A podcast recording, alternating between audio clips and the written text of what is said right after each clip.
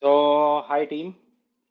Uh, welcome to the uh, welcome to the today's session uh, on how, how to prepare for CISSP Domain 5 Identity and Access Management. So, before we start on this topic, uh, let me give you a brief introduction about myself. So, my name is Manigandan Narayan Swami. I have around 14.5 years of experience I have uh, done my CISSP and CCSP. I'm certified on both of them. And uh, I started my inform cybersecurity career in the year 2012. So I used to work uh, in IBM as a L2 tech support engineer for database activity monitoring tool like IBM Security Guardium. So I have quite a good amount of experience managing database activity monitoring tools like Guardium, Imperva, then I have also uh, I have also experience in SIEM tool like IBM QRadar, onboarding cases, uh, onboarding use cases in SOAR, and also uh, I have worked on Splunk.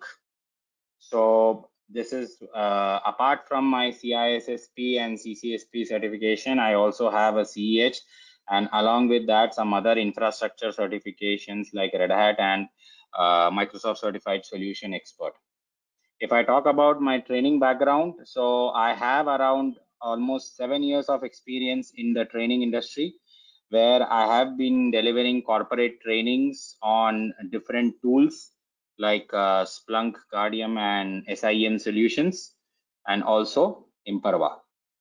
So this is pretty much introduction about myself.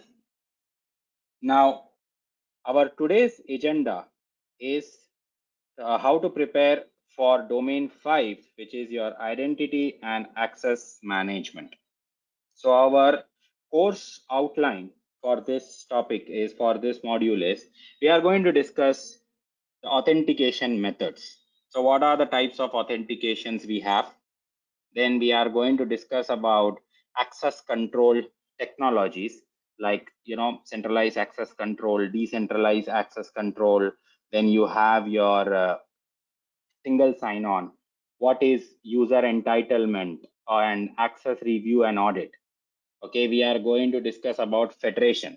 So when we talk about in federation, we are going to discuss about uh, different types of, you know, in federation, what are the components like your trusted third party, your cross certification, your SAML, okay, how the identity as a service. So when you use identity as a service, service, what are the advantages of that? Okay, what are the disadvantages of identity as a service? Then we are going to discuss about LDAP or we commonly call as Active Directory. And then the last point will be the Kerberos authentication method, how the Kerberos authentication works in a domain environment. Okay, so this is, and uh, uh, after we discuss all these topics, we are going to have some questions.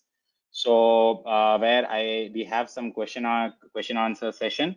So where I will be, I have prepared some questions on these topics which we are going to discuss, and we will also discuss the answers. So that's pretty much about the course outline. Now, when we talk about identity and access management so what do you mean what is what do you mean by identity and access management? What is your identity and access management? So if you if we go by the definition your identity and access management we also call it as an access control mechanism which we use to uh, as a security disciplines not just in the IT security but the main purpose of the access management where we allow the authorized users to appropriate data and deny access to unauthorized users. Now, to take a, a, a very layman example for authentication, uh, identity, and access management, let's say when you book a flight ticket. So, let's say you are traveling from Mumbai to Coimbatore and you book the flight ticket in ClearTrip or MakeMyTrip.com. Okay. When you visit the airport, what is the the airline crew what is the first thing the airline crew checks the airline crew first checks that whether you have uh, whether your name is there in their database so let's say you have booked the flight ticket from mumbai to coimbatore then whether your uh, name exists in their database. That is the first step which they check.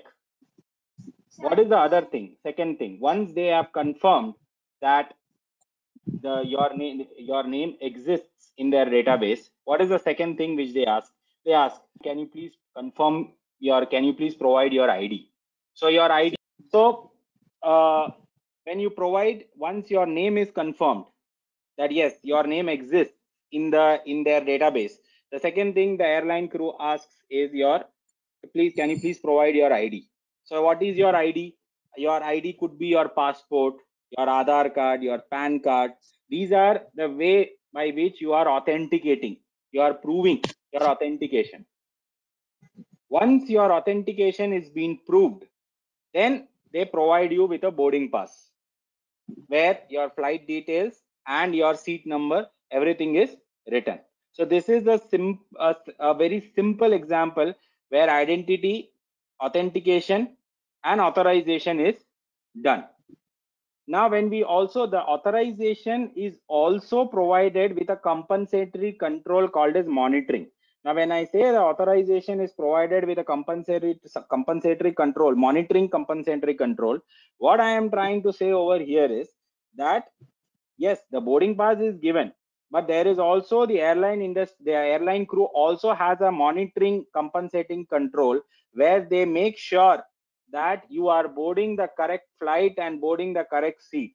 So that's why if you if you if you remember uh, before boarding when you uh, start boarding your when the boarding starts the airline crew asks for your boarding pass to confirm that you have boarded the correct flight and you are sitting in the correct seat.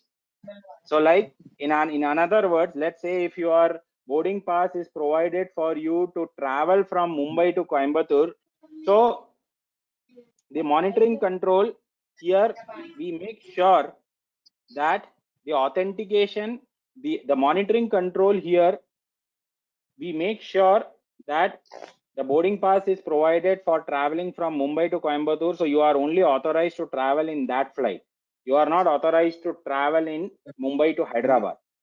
So this is your a, simple example of your identity and access management in the real world now, when we talk about the authentication methods, when we talk about the authentication methods, there are three types. One is something you know, something you have, and something you are. So now we are going to discuss in this. So now when we talk about something you know, something you know is your type 1 authentication. So now when I say the type 1 authentication, type 1 authentication requires your testing the subject with some sort of challenge and response where the subject must respond with a knowledgeable answer. So like, like a simple example, you want to access your Gmail, you just uh, uh, enter, you went to Google, you entered your user ID, you entered your password. This is a simple example of your something you know. Okay, so now when we talk about something you know, there are four types of passwords which are there in something you know okay? The first is your static passwords. So basically what is static passwords?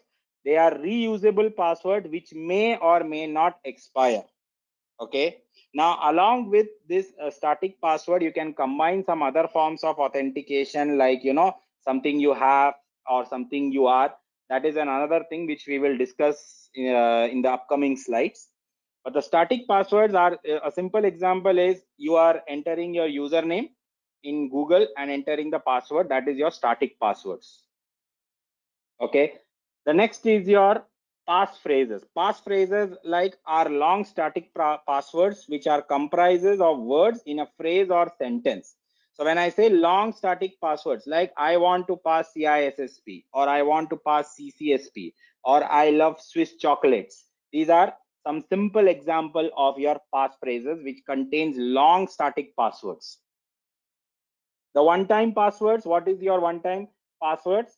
The one-time password which we receive by uh, uh, OTP which we receive while we performing a bank transaction or when you try to change any, you know, your UID. So let's say you are trying to authenticate your ITR with your Aadhaar, you get an OTP right? So your one-time passwords are normally used for your bank transactions and whenever you want to, you know, file ITR or tax returns and you are getting a one-time passwords from the UID portal. So this is a simple example of your OTP. Now, what do you mean by a dynamic passwords? In dynamic passwords, we have something called as RSA token. So in most of the organization nowadays, they uh, when an employee joins, they have something called as dynamic password. So like your dynamic passwords could be example of your Google Authenticator. Okay, or it could be your example like your RSA token. Okay, or your any uh, like your ping id okay these kind of uh, authentication apps are available in the app store and play store where the passwords are changed every 60 seconds. So where you will be provided with a token. Once you enter the token whatever password is provided that will be valid for only 60 seconds. So every 60 seconds the password will be keep on changing. So these are the four types of passwords four types of passwords which are there in something you know. Now, when we talk about the uh, type 1 authentication, that is your something you know, there are some kind of attacks which also is there in your type 1. So the when we talk about the attacks, what are the types of attacks which are there in your type 1? One is your rainbow table attack. Then you have something called as a dictionary attack then one there is something called as a brute force attack so these are the three types of attacks which are there on type 1 so one common example of your dictionary attack where i am using you know john the ripper tool or hydra tool to perform a dictionary attack. Right where i am maintaining a list of passwords in a dictionary and i am using that to perform the to try to find the password of a given username. Okay there is another form of attack which is we call it as a rainbow table attack.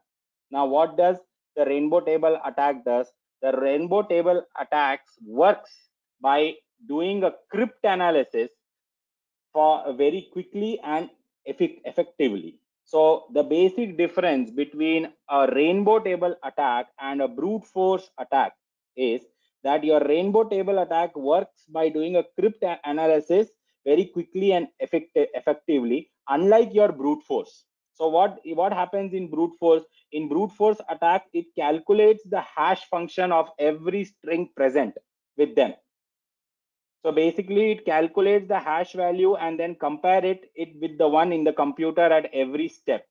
Whereas the rainbow table attack, it eliminates this because it already contains the hash of a large set of available string. So this is something so when we enter a password, so when you enter a username and password, the password is not stored in plain text. The password is hashed. It's basically a one-way hash function, which means it can't be decrypted.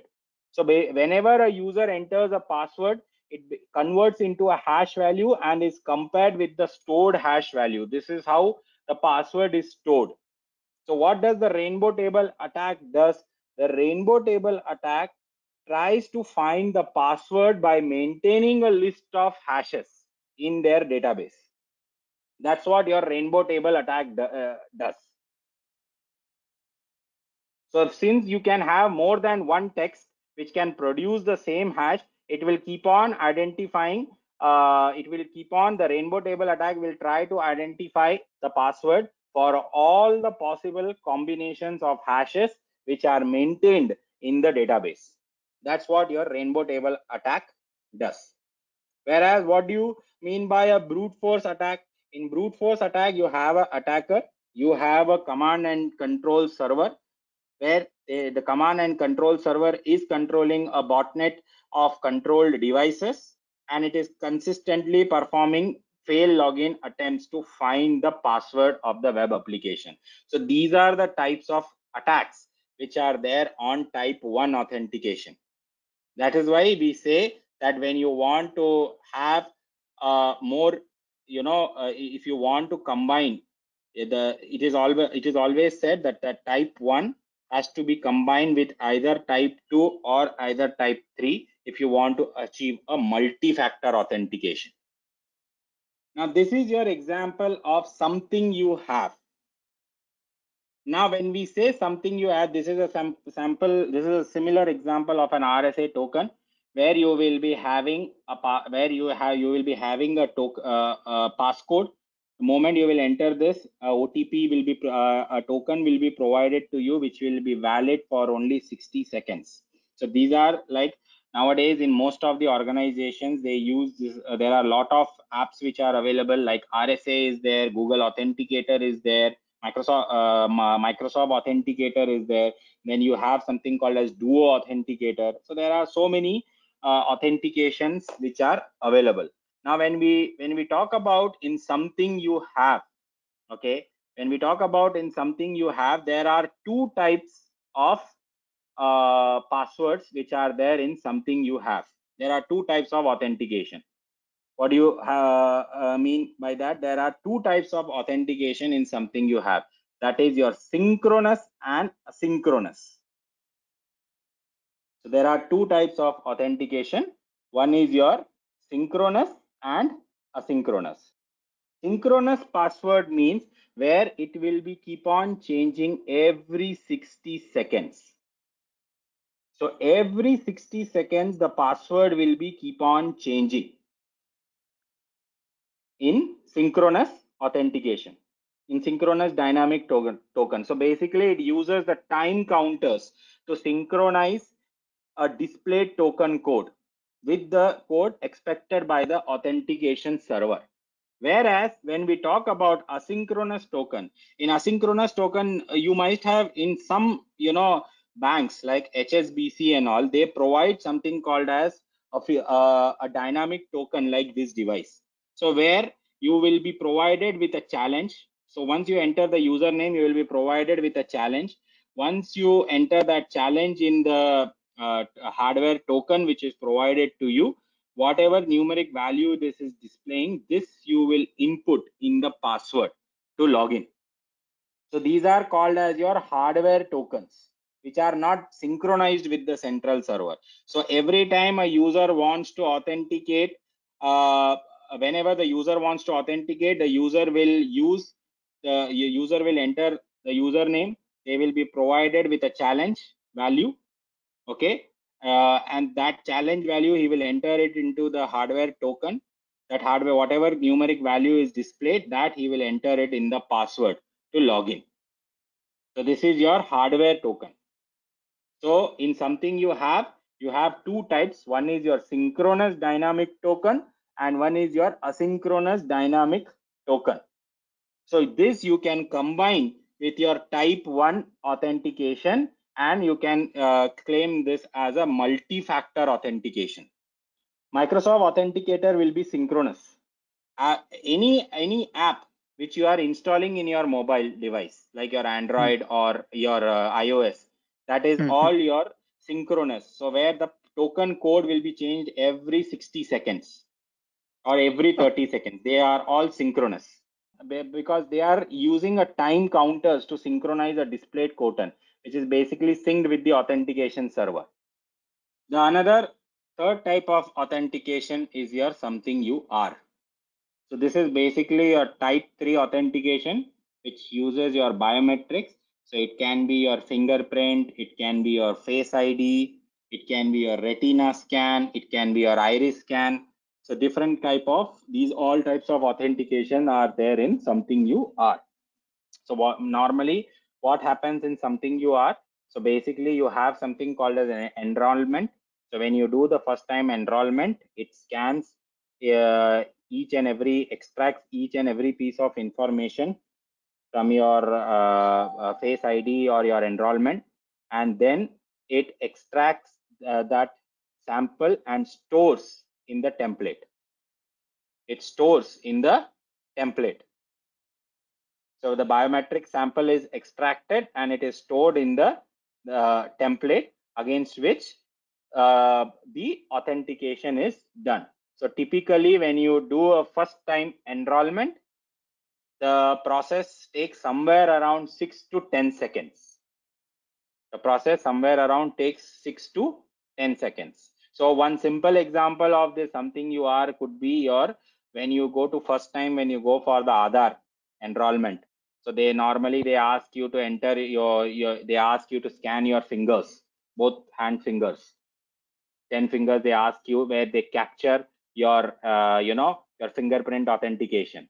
Or the another could be uh, like if you are using your you know apple devices. So in the earlier apple devices you have something called as your touch id which uh, uses your fingerprint captures your fingerprint data for the authentication so that is pretty much your something you are.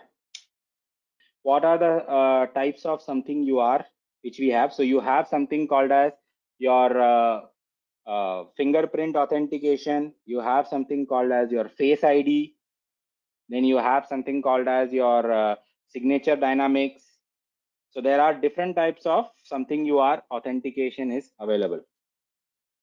Now when we talk about something you are okay in something you are authentication there are three types one is your frr your far and your cer what do you mean by an FRR? FRR means your false reject rate. Your FAR means your false acceptance rate.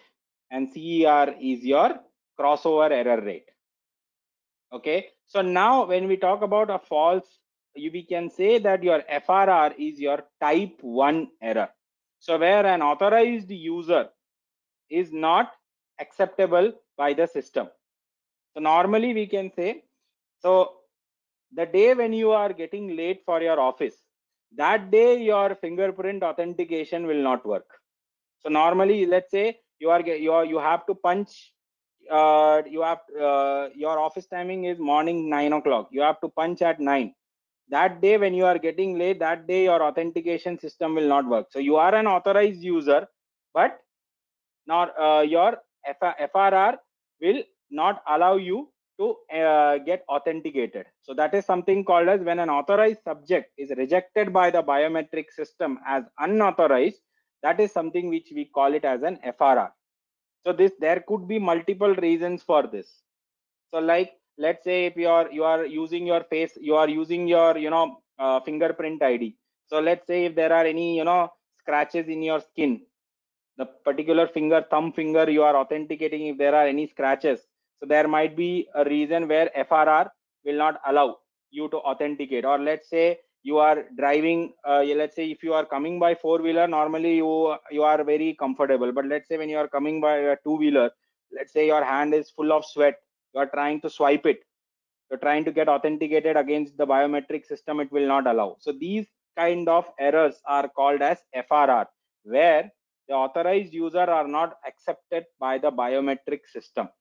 We also call this as a type 1 authentication.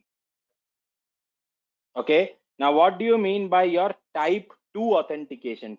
Type 2 authentication means where an authorized user, okay, where the authorized user is unauthorized user is accepted by the biometric system.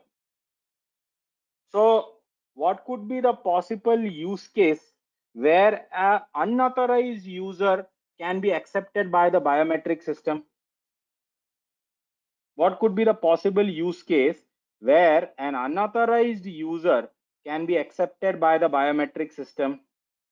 What are the uh, types available in this? So let's say you have what are the types of authentication which are available in this? So let's say you are having voice print, your voice recognition okay your voice pattern or your signature dynamics these kind of biometric systems there there is a chance where it will allow you allow unauthorized user be accepted as a valid so in movies you you must have seen specifically where they are using you know this voice pattern biometric system. You can record the voice of the person and you can play it in a particular time which will you know fool the biometric system thinking that that is the actual user. So this is a sample of your far so now one another thing which you have to uh, understand team. So what do you think is FRR much better? FRR is better or FAR is better? When we talk about information security, in terms of security, which is better? FRR or FAR? No, why FAR? In FAR, you are allowing an unauthorized user. So you are allowing an unauthorized user to uh, unauthorized user is accepted by the biometric system. So FAR is a type 2 which is a more sensitive. So the FAR, so if we talk about technically, technically speaking, the FRR is still acceptable where an unauthorized user is not accepted by the unauthorized user is considered as unauthorized. So FRR is still okay comparative to FAR because in FAR it is allowing an unauthorized user to access the system. So here, so now how this FRR and FAR is determined. So let's say the more sensitive your biometric is. So let's say if you are looking for more accuracy, you are looking for more accuracy, naturally FRR will increase. So when you are looking for more accuracy, so one simple example is when you go for retina, in retina, it looks for more accuracy. So definitely the FRR will increase. When you reduce the sensitivity of the biometric system, when you reduce the sensitivity of the biometric system, the FAR will increase. So when you increase the sensitivity, FRR will increase. When you reduce the sensitivity, FAR will increase. So it should be the FRR and FAR should be equal. So this is what something we call it as your CER. So the CER means it is the the lower the CER. So what do you mean by the CER? It describes the point where the FAR and FRR are equal. So which is called as equal error rate. So the low, the more, the lower the CER, the better is the biometric system. So now, uh, team, tell me, can we achieve 100% accuracy in type 3 authentication? Is it possible to gain 100% accuracy if I am using a biometric system? And what if someone is saying that uh, we can provide you 100% accuracy? What if some vendor is telling you that they are providing 100% accuracy? Then that is a concern because no biometric system can provide you 100% accuracy. So the lower the, the CER, it describes the point where the FAR, the false acceptance rate and the false rejection rate is equal. So in real in real world, this will be 0, minus 1, minus 2, or let's say 0 0.2, 0 0.3, 0 0.4. This will be the value of the CER. So the more, uh, the, the lower the CER, the better is the biometric system. So this is your types of biometric controls, your fingerprint and retina. So this is a sample, this is a similar example where the first time when you, you know, in the earlier mobiles like your uh, iPhone 6s, iPhone 7, you have this fingerprint authentication where when you enter your thumb finger, it will extract more and more information. So this is a simple example of your fingerprint and retina scan. Now, what is the, can anybody tell me what is the biggest concern in retina? Why retina is not used by most of the organizations? So basically, uh, retina is scanning your blood vessels. So basically, if someone has diabetes, personal health information can be identified or discovered when you use retina scan. So you you guys might be knowing that there is a you know uh, a standard called as HIPAA, Health Insurance Portability Compliance. So whichever organization uses this biometric this regulation, they will normally they they don't tend to go for you know retina because the problem with retina is your sensitive health information can be discovered so with the help of your blood vessel scanning they can identify if a person is having diabetes if a, a woman is pregnant all these kind of sensitive health details can be discovered that is the reason why in some organizations they don't use the uh, retina scan So in place of retina, they use the iris scan. Iris scan where, where it scans the eye pupils. This is much more, you know, reliable than your retina because your eye pupils doesn't get changed frequently. Your retina can be changed. So let's say if you are having a severe health condition, so let's say you're having diabetes, your diabetes increases, then naturally your, you know, blood vessels in your eye will change. So that will, uh, this will also uh, amount to your FRR increasing because it looks for more accuracy in the retina scan. Whereas in the iris scan, your pupils doesn't change that much. So this is much more reliable. The another type of authentication in type 3 is your hand geometry. So when you, you know, travel to different countries, like in visa, in normally uh, when you travel to places like Singapore, Malaysia, international airports, they have this, you know, hand geometry as a control so when you uh, in the immigration counter, they will ask you to enter your uh, place your hand. This is also one form of control, biometric control, which is normally used in immigration counters. Now the next topic talks about the access control technologies. So now when we talk about access control, there are three types of access control which is available. Okay, one is your centralized access control. Then you have something called as a decentralized access control. Then all, you also have something called as a hybrid access control. So now in the centralized access control, as you can see, we have a US site. Okay, the US site is having branch offices like India. It is having the branch offices in India, UK, Dubai, and Pakistan. Entire access control is managed from the central location, from the central site. So what is the advantage? If you, so you can say a centralized admin is managing all the branch, all the other sites. So the, a centralized control is there, which is managed, uh, a centralized admin is managing all the policies, procedures, everything in all the other locations. So what is the adva advantage if I use a, if I use a centralized access control? What is the advantage? Uniformity is there. So we have uniformity. The power is limited to few professionals. So what is the advantage? If I'm using a centralized access control, I have uniformity. The power is limited to only few professionals. It helps to track accountability. This is one of the biggest advantage of using a centralized access control.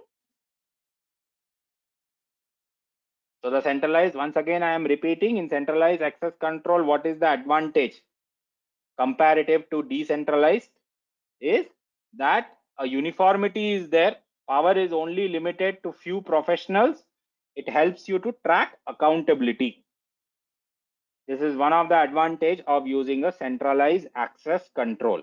Whereas what happens in a decentralized now, what is the difference between a centralized access control and a decentralized access control? In decentralized access control, access to information is controlled by the owner or creator of the file. So one simple example in one line, if I want to explain the decentralized access control is your workgroup environment. So where you have 10 systems so in all the 10 systems are there in the workgroup. A simple workgroup environment is a best example of a decentralized access control. So where if you want a user a user requesting access for files and folder, so the user has to request access from each of the data owner to get the access. So this is a simple example of your decentralized access control.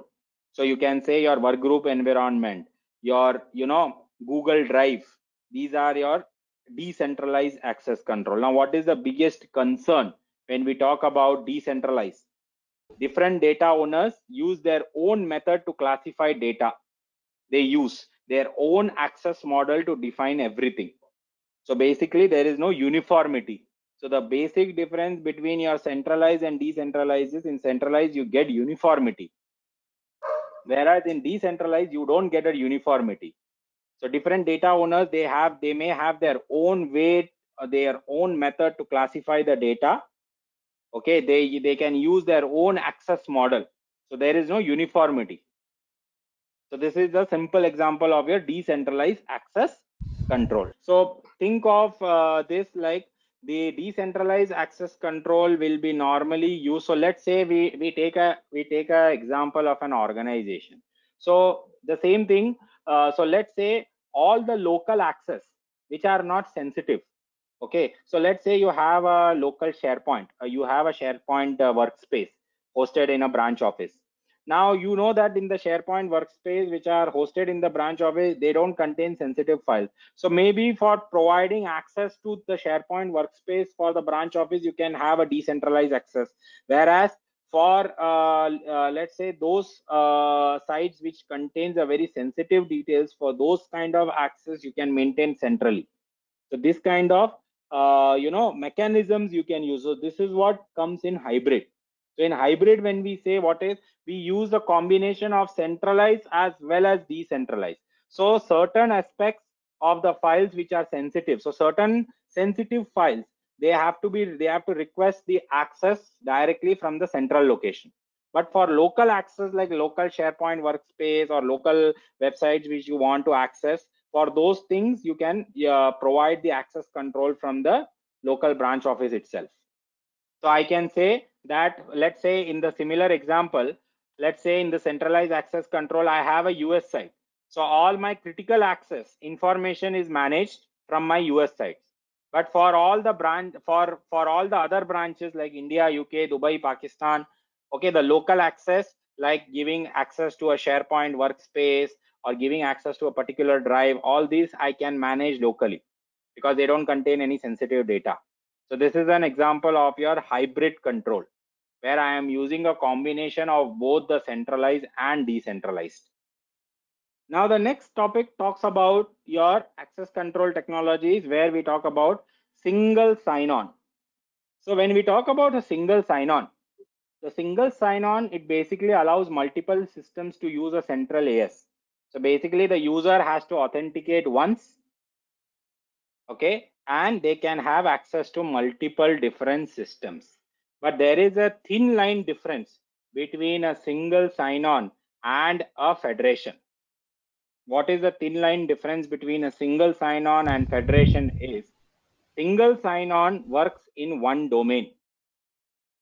Okay, so let's say when we talk about within one organization, so let's say I have a user. Okay, the user is authenticated against my LDAP server. Okay, and the user is able to successfully access website A, website B, and website C. A simple example is once you authenticate with your Google account, you are able to access your Gmail, you are able to access your Google Drive, Google Calendar, everything. You don't have to authenticate again and again to access the services of Google. This is a simple example of your single sign-on. So in single sign-on, we basically authenticate once and then we are able to access multiple system, multiple applications of the same organization. That is something which we call it as a single sign-on. When the same is done between different organizations. So let's let me give you an example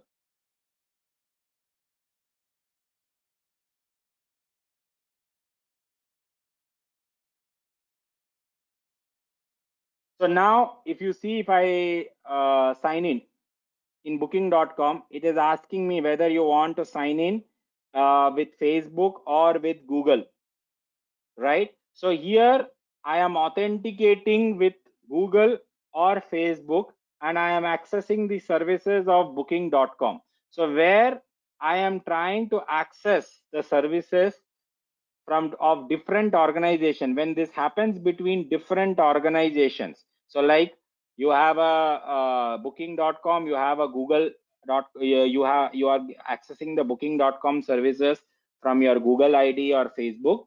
This is something we call it as federation. So the federation works between cross organizations between different organizations whereas a single sign-on works within one organization. So when different organizations when you are trying to access the services of an another organization from your uh, user id from your gmail id that is something which we call it as a federation. So that is a thin line difference between a single sign-on within an organization as well as the federation. We will discuss the federation components in the upcoming slides, don't worry. And the another advantage, disadvantage of the single sign-on is that it may allow an attacker to gain access to multiple resources after comprising one authentication. That is why we say that when you use single sign-on, you have to combine with a multi-factor authentication like something you have, something you know, or something you know with uh, something you are. So this is the control. So when we talk about an organization of single sign-on, it doesn't matter within an organization, once you authenticate, it will be, it, it will allow you to access all the resources within that organization. Okay. So like an example, here in this case, booking.com and, uh, you know, your uh, uh, Google or booking.com and Facebook or booking.com as an IBM. So where there are multiple organizations are involved, that will be your federation. It will not be single sign-on. Clear? Yeah. So Thank uh, within within an organization, I can have multiple single domains, right? So Yeah, go ahead. within an organization, I can have multiple domains, Hello. like Facebook. Uh, Uh, like Facebook is having the Instagram, they are having the WhatsApp, right? And then they are having a Facebook account as well. So Yeah. in that case, uh, it it would be a single sign-on or or or a federation.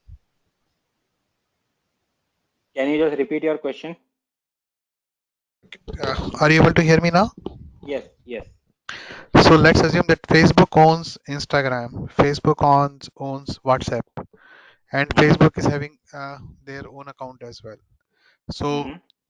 uh, does it when I log into from uh, Instagram? So is it a single sign on or on or it's a federation? It's still a federation because in Instagram, you when you log in, it says uh, connect with your Facebook account. It's still a federation. So, So like basically, in this case, single sign-on is a single single domain.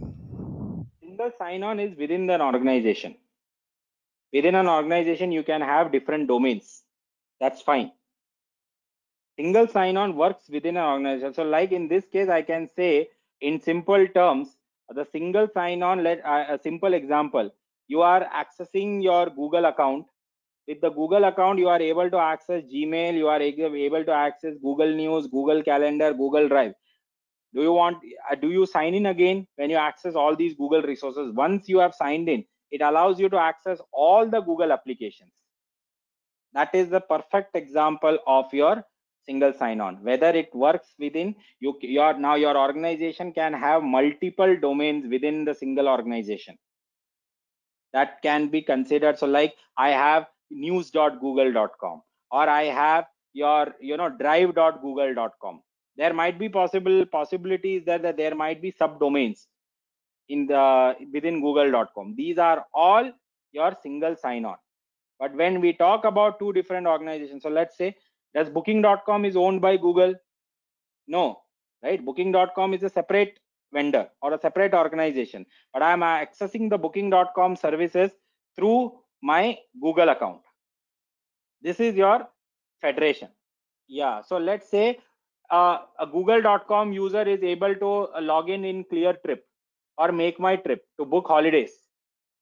So you are not you are you, you are accessing MakeMyTrip services but who is your identity provider? Your identity provider is google. So you are authenticated against google and your MakeMyTrip is allowing you to access the services so when we talk about two different organizations when you are trying to access the different organization services using your same domain id that is called as your federation. So now the next topic is your user entitlement access review and audit. Now what do you mean by in the user entitlement access review?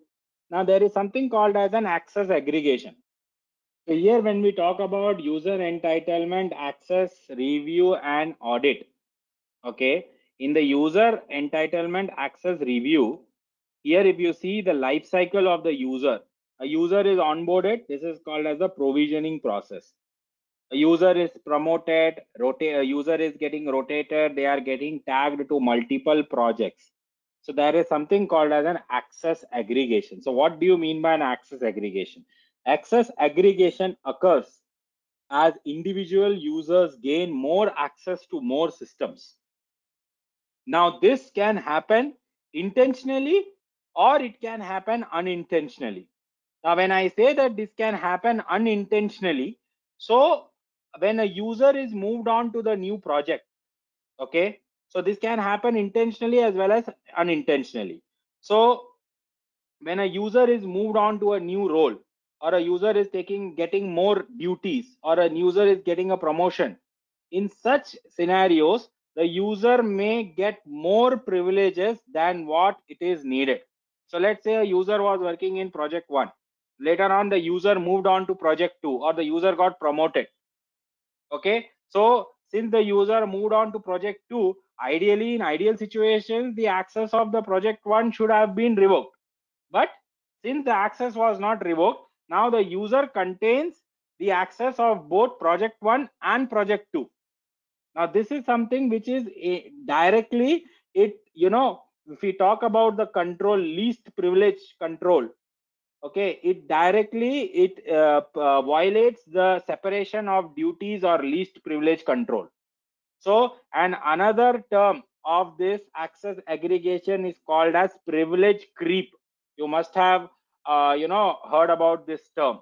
So that is the reason why we normally say that uh, the best way to prevent this kind of access aggregation or privilege creep or authorization creep is that we keep on reviewing the entitlements. Uh, we keep on reviewing the entitlements of the users which are provided. So normally you must have seen in the organizations normally let's say if i am a manager if under me there are six seven people who are reporting to me and they have access to a particular sensitive application. Every six months once in every six months i will get an email from ServiceNow or some other ticketing tool where it will say that this kind of access is provided to your users. If you want to uh, extend the access you have to raise a ticket. Otherwise the access will be revoked. So this is a control where uh, in order to prevent situations like access aggregation or privilege creep or authorization creep we have to keep on reviewing the access of the users. So let's say the best control is when a user is promoted or when a user moves on from one project to another project the whatever access they have in the earlier project it should be revoked according to the least privilege. So that is what we call as user entitlement access review and audit. Privilege escalation okay. is basically an attack this is basically i'm talking about to pre to prevent situations where a user is gaining more access than what is needed. To prevent such kind of situations we have you you should perform a user entitlement access review and audit uh, for all the users. So let's say if a user is working in project one later on the user moved on to project two. So it is mandatory that the project one access whatever access he has he or she has of project one should be revoked. Should be removed. They should only have access of the project two. Because the more privileges the user says if the user is moving to multiple projects okay if you don't do that eventually authorization creep access aggregation and privilege creep will happen which directly violates the least privilege principle or separation of duties principle so here the when the user is moving to when when you onboard the user okay the provisioning process comes when you onboard a user. So irrespective of whether the user is promoting it is you are getting rotated eh, the user is get, get, uh, getting assigned to new projects this access provisioning process is a life cycle. It will keep on happening. When the deprovisioning will happen when the user resigns on the last working day of the uh, of the user the access will be revoked. The user account will be disabled so that is where your relationship ends so in order to make sure that the user possess only least according to the least privilege uh, principle to make sure that the user only possess the least privileges it's mandatory that the user access should be reviewed every six months Now the next topic is your federation. So as I have mentioned, in federation, what happens? The uh, SSO is applied in a much wider scale. So when we talk about federation, there are three types of objects in federation. What is? What are, what are those objects? You have an identity provider, you have a user, and then you have a service provider. So in my case, I gave you an example of a booking.com. So when I access the services of booking.com, I have an option login with Facebook or login with Google. The Facebook and Google login. So in this case, who is the identity provider? If I am getting authenticated with Google, Google is the identity provider, and who is the service provider? Booking.com is the service provider. So when you access the Booking.com service, you say login with Google. It will redirect you to the Google uh, uh, authentication page where you will authenticate. You will enter your username and password. Once the authentication is done, it will provide you an assertion. The uh, the IDP will provide you will send an assertion which will be consumed by the service provider and you will be able to access the services. So this is a simple example of a federation where we have an identity provider, we have a user who is requesting the services, and then we have a service provider. Now, in, when we talk about federation, there are three types of way where we can do the federation. One is your cross certification, one is your uh, trusted third party, and third is your SAML, which we will discuss. So if you see in the second diagram, you can see login request. They are using a WSO2 identity server. Okay, the login request is sent whenever the user is say, let's say you are giving an option to authenticate via external IDP providers like Facebook, Google, Yahoo, Twitter, or Microsoft Azure. It will redirect you to that page. You will authenticate. Once the authentication is successful, it will send an assertion. The assertion will be consumed by the service provider and you will be able to access the services.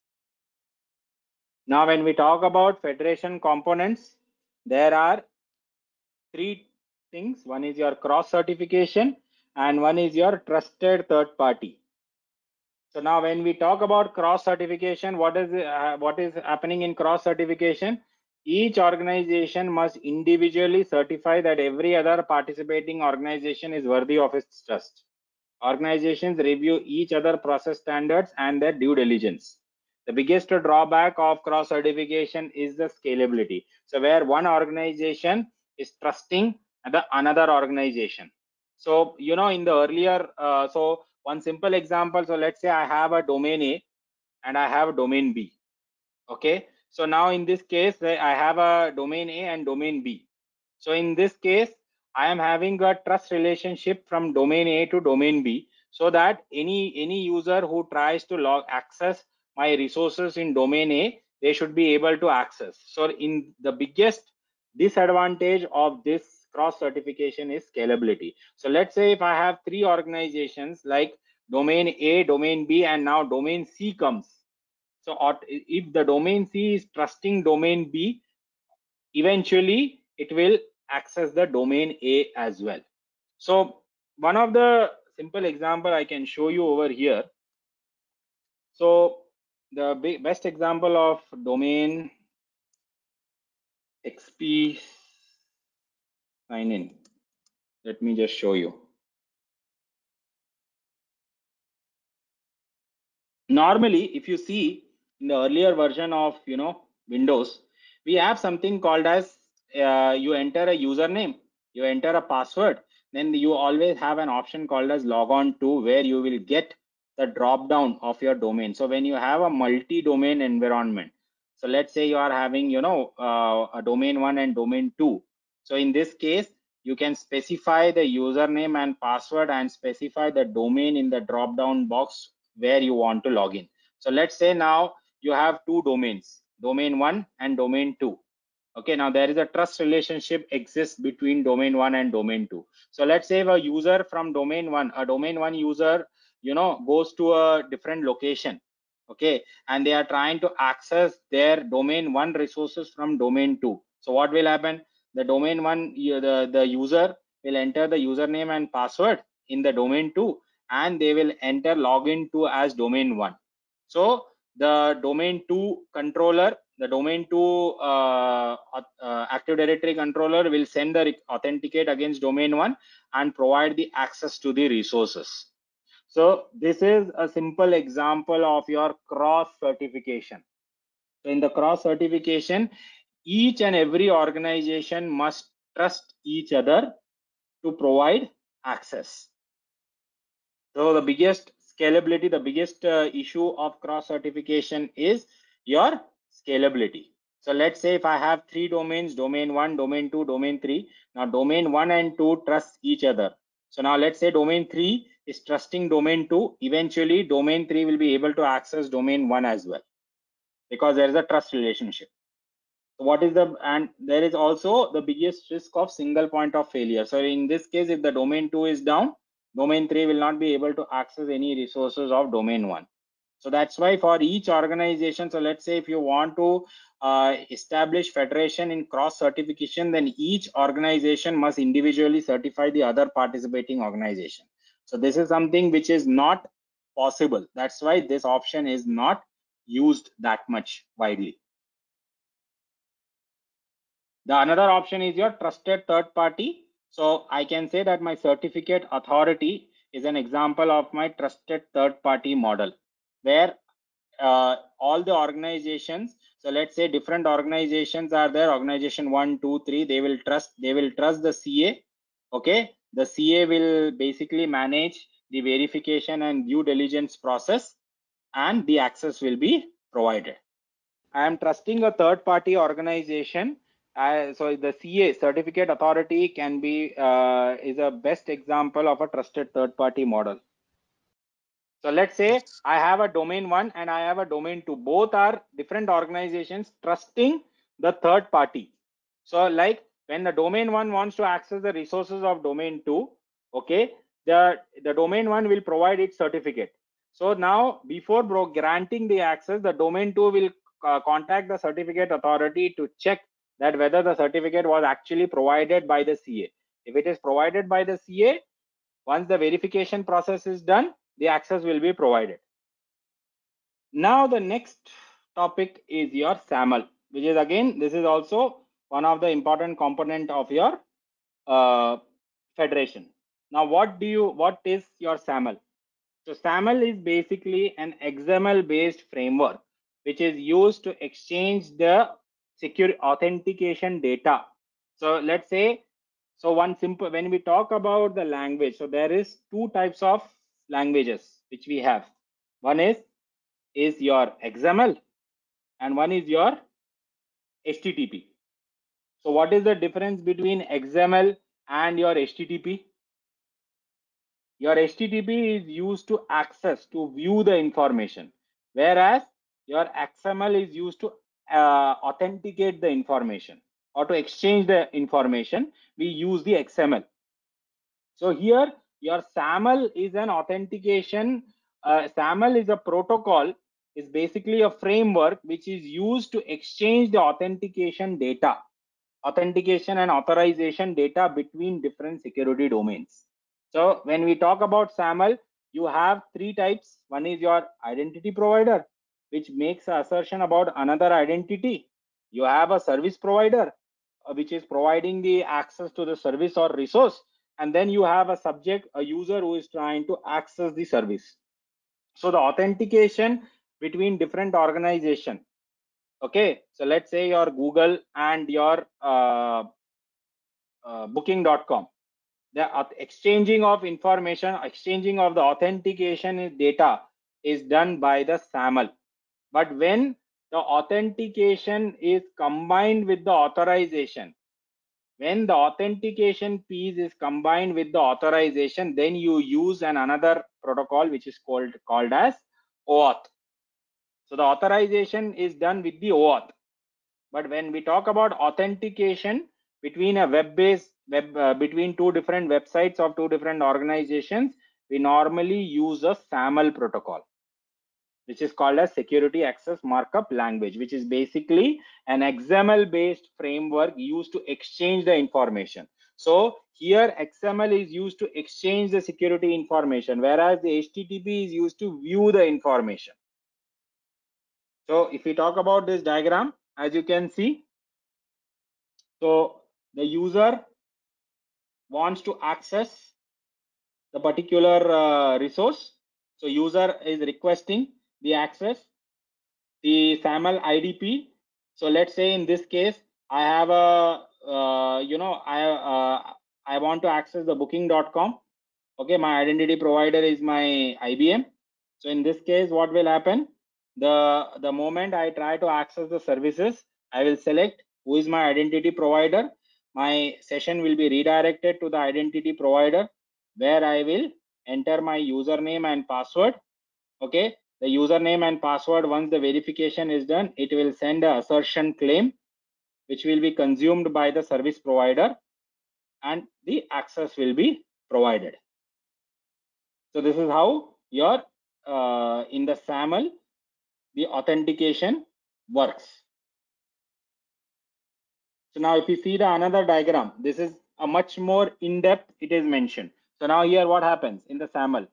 User tries to access a hosted Google application which is there in the Google service provider. So now the moment here my identity provider is IBM. So now what will happen? The moment the user will select authenticate against IBM, Google will generate a, SAML request. So this is also your exam question. Who generates the SAML request? Answer is your service provider generates the SAML request. So once the your SAML request is generated, the user will be redirected to the identity provider and the identity provider, once the user authentication is done, it will generate a SAML response.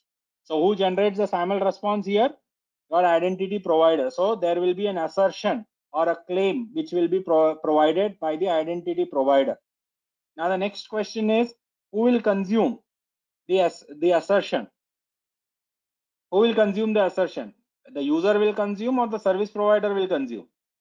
Service provider will consume the assertion which is provided by the identity provider. So the assertion or token to access the services of Google, it will be consumed by the service provider, not the user. So you have in this, you may get your in the in the real exam, you may get questions like they will not ask you the you know how the authentication process works and all, but you may get questions like who generates the SAML requests. So you may uh, there there is also a possibility of uh, getting a drag and drop so who generates the SAML request? Service provider generates the SAML request. Who consumes the assertion? Service provider will consume the assertion. Who will generate the SAML response?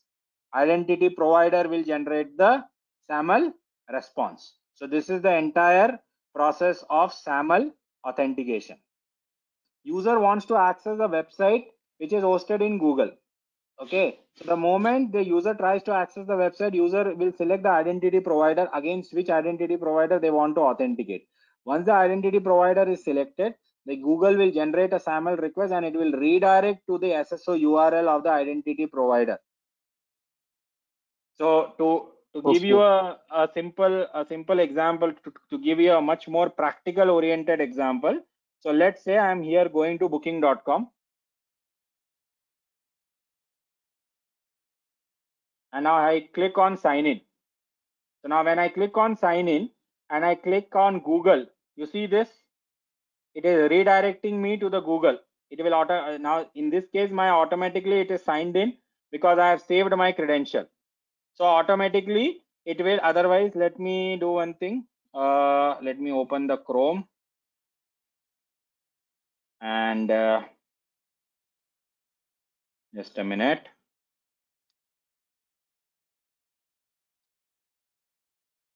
So let me open it in incognito mode. Booking.com. So I click on sign in. I click on Google. See, it is redirecting me to the Google page. Now here, the moment I enter the username and password, it will provide an assertion.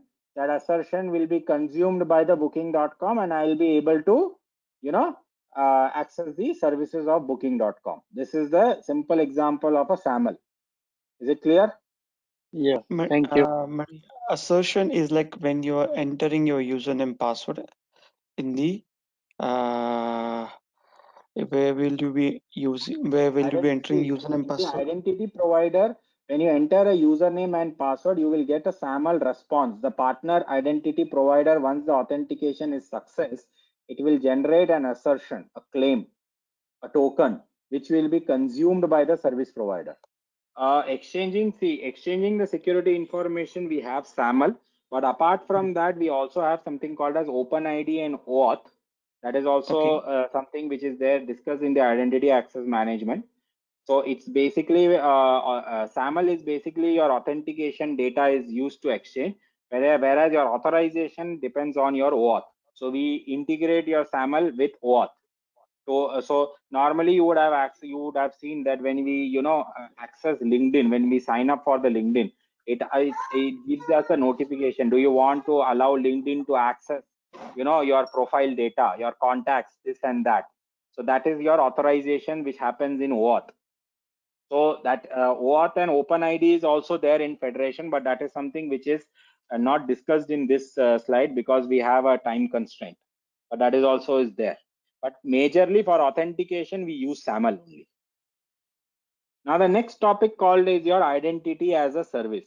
Now in identity as a service, as we can say that with identity being required a precondition to effectively, we normally use to manage the confidentiality, integrity and availability.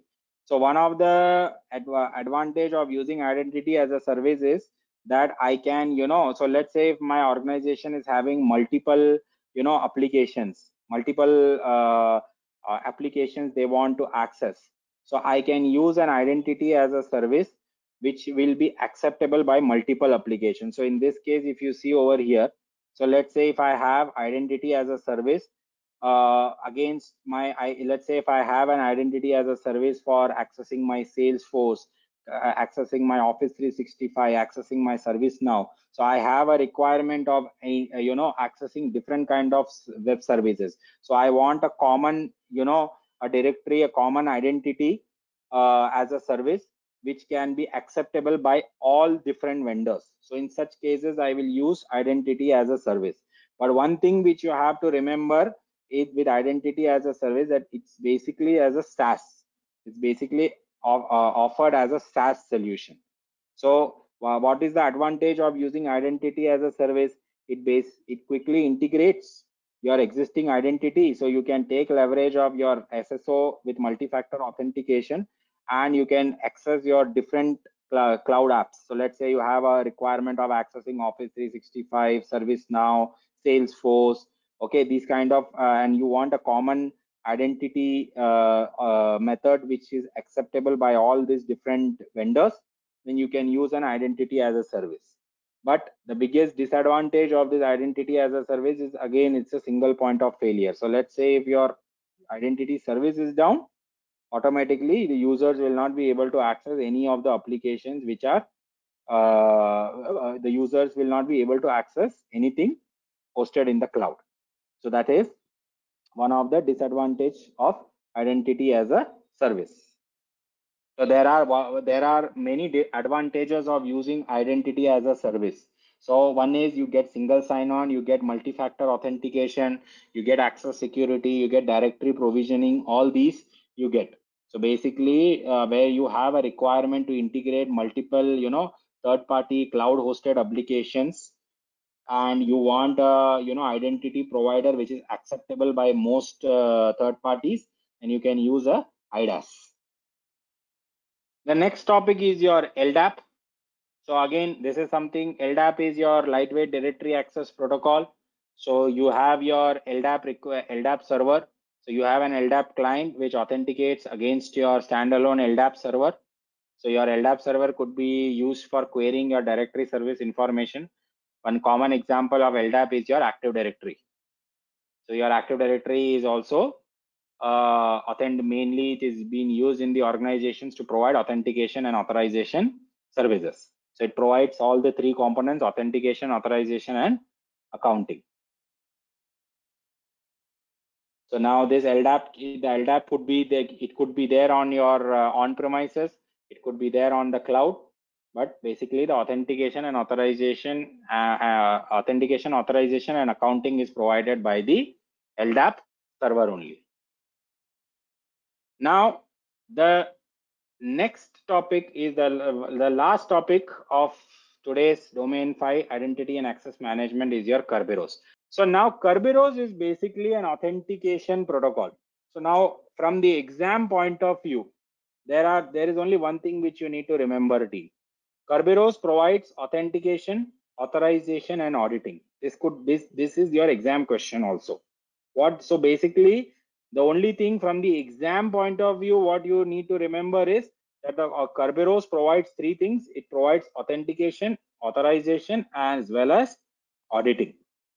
So now when we talk about uh, your Kerberos, okay, the interaction, so there is basically, there are three components which are involved.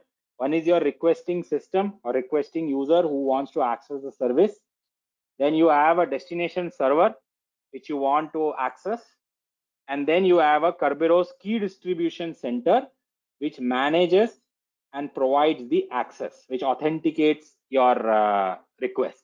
So from the exam point of view, the only thing which you need to remember is that the Kerberos is uh, provides authentication, authorization, and auditing. However, to get a much more I mean, uh, in-depth knowledge, I'm going to show you this diagram. I'll explain what does the Kerberos process does. So now in this case, if you see here, the Kerberos operation steps is defined. So where a user authenticates with the AS, so let's say the first time a user wants to authenticate uh, what uh, the, the authentication server, which is there in the KDC, will provide a TGT. So this TGT is a encrypted uh, ticket, which will be now how this decryption will take place.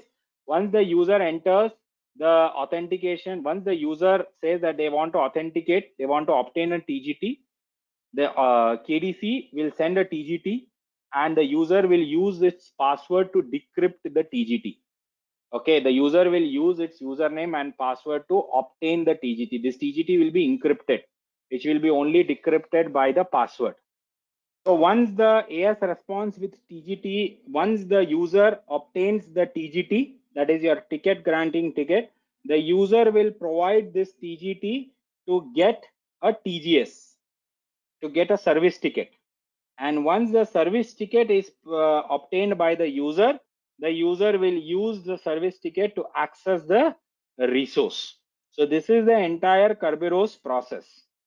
Now this entire, now for some people, this diagram might be confusing. That's why I have, I have obtained, a, I have put a new diagram as well. Let me just show it to you. So this explains your much more in depth what happens. So let's say a user wants to authenticate against this network service. So the user Sam wants to authenticate the your uh, AS authentication service. It sends a TGT.